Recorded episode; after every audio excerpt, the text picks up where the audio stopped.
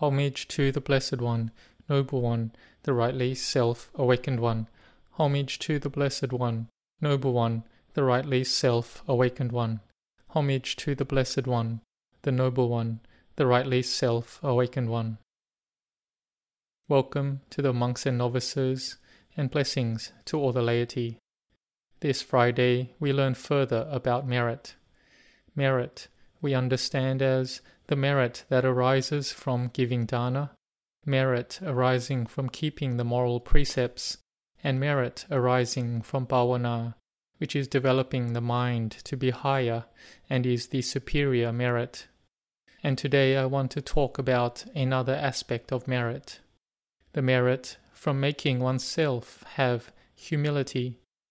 We know that merit is the name for mental happiness which cleanses the mind and makes it pure. And it's also bhavana, the most important merit, because it is having noble virtue which cleanses the mental defilements. And the merit I want to talk about today is the Dhamma principle of humility and respect. This is a bountiful spring for important connections between people in all societies because the Buddha taught that people should practice towards each other by fully helping and assisting each other in their relationships between parents and children, teachers with students, husband with wife, friends with friends, boss and workers, the ordained and the public. One helps and assists in accordance with the Dhamma practices known as the Six Directions. These are the responsibilities and duties that one should do, and it must be done with respect and humility to those who have knowledge, those who are elders, or those with noble virtue. This is what we call humility and deference. In our society, we tend to give respect in terms of age, maturity, knowledge, class, and qualifications. Doing our duties with a mind that has humility. This is a type of merit which leads the mind in the path of training oneself, and it also helps our society through living with generosity and consideration for others. We have metta and karuna, kindness and compassion for each other. This is a duty for every human being to practice and this is considered a fundamental bond for people in society to be together with true happiness and peace. So we can see that respect and humility is an important Dhamma principle of the Buddha Sasana. It teaches us to see the virtue, goodness, and importance of all others, and to behave to other people or principles in the right and appropriate way with sincerity and this helps society to respect the rules and to have good relationships with each other. So it's important for people in society to take this Dhamma principle to apply into society and into daily life. Although respect and humility is not the highest Dhamma principle in the Buddha Sasana, it has been praised as one of the highest blessings in all of people's lives. The Buddha said that respect and humility is the highest blessing. This is because showing respect means humbling oneself by showing one's humility and deference to those who are higher than oneself in terms of seniority or age, those people who are older than us or are our parents' age, grandparents, or elders' age. We should respect these people by seniority similar to how we give respect to older relatives in the family. And following from this is respecting those who are higher than us, who have knowledge and noble virtues in terms of sila, samadhi, and panya, morality, concentration, and wisdom. So, being someone who respects others who are higher than oneself is a true blessing in our life. And having humility is a merit that can arise through body, speech, and mind, like having respect through one's words. This is showing homage through our speech, like when we give homage to the fully enlightened Buddha through chanting Namo tassa bhagavato arahato Samma sambuddhassa. This has the meaning that I give my homage to the rightly self awakened Buddha. This is showing humility through speech and good, proper behavior and conduct. It is showing respect and humility through good mannered actions and speech, and having deference, consideration, and friendliness within the mind. It is showing humility in one's speech. And for someone who is observant, even in normal times, they will know how their mind is at that moment from just an expression in their eyes, a facial gesture, or a slight change in their voice. Because the sound coming out that is spoken is rupa, which arises from the mind. And those who see the drawbacks of the mental defilements don't waste the opportunity to scrape away at the defilements. At the time when one knows the mind is rough and coarse, that the mind is caught in a bad state, it lacks metta and karuna to others, then we must try to let it go. Even just a few words coming out from a mind that is rough and coarse can still cut off the happiness of others. But at the same time, those who have metta to others, who train themselves to have humility, they are the ones who are polishing away at one's mental defilements. This is polishing one's rough and coarse inner tendencies, and it also reduces the bad and ill thoughts. So, humility is a wholesome and good mental state.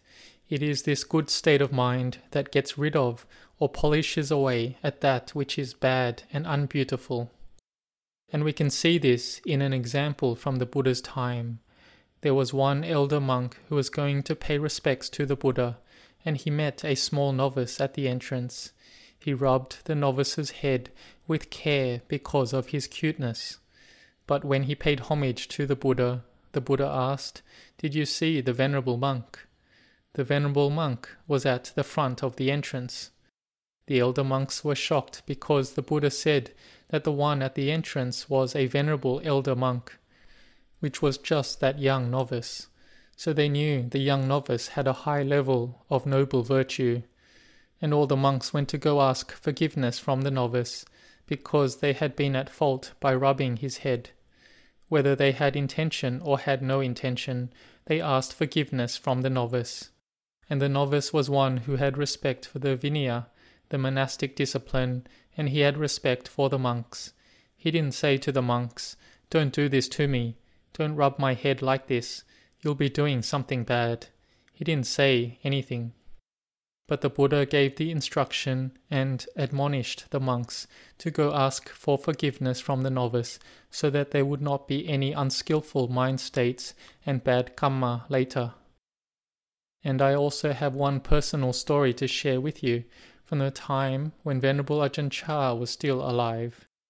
Ajahn Chah travelled to a branch monastery, Wat Bung Latiwan, in the Tade village in Ayutthaya province.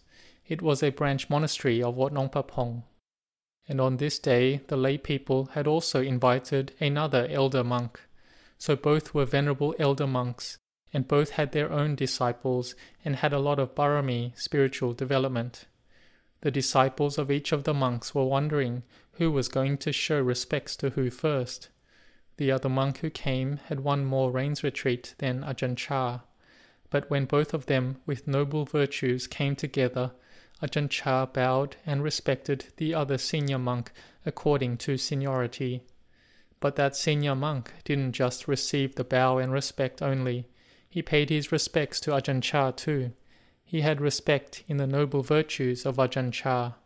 Both had respect for each other Rapture and gladness arose in the faith of both sides of disciples, seeing that both of the venerable monks had no conceit or ego.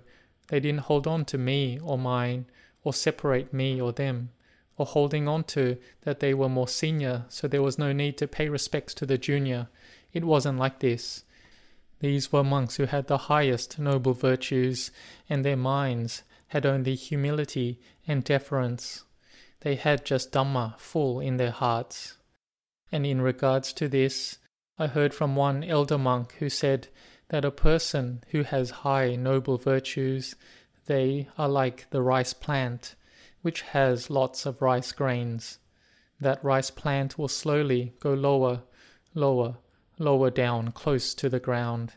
But those with ego and conceit are like the rice plant without much rice grains. They are hard and stiff. But those with high noble virtues, they will humble themselves, be deferential, because they have lots of rice grains.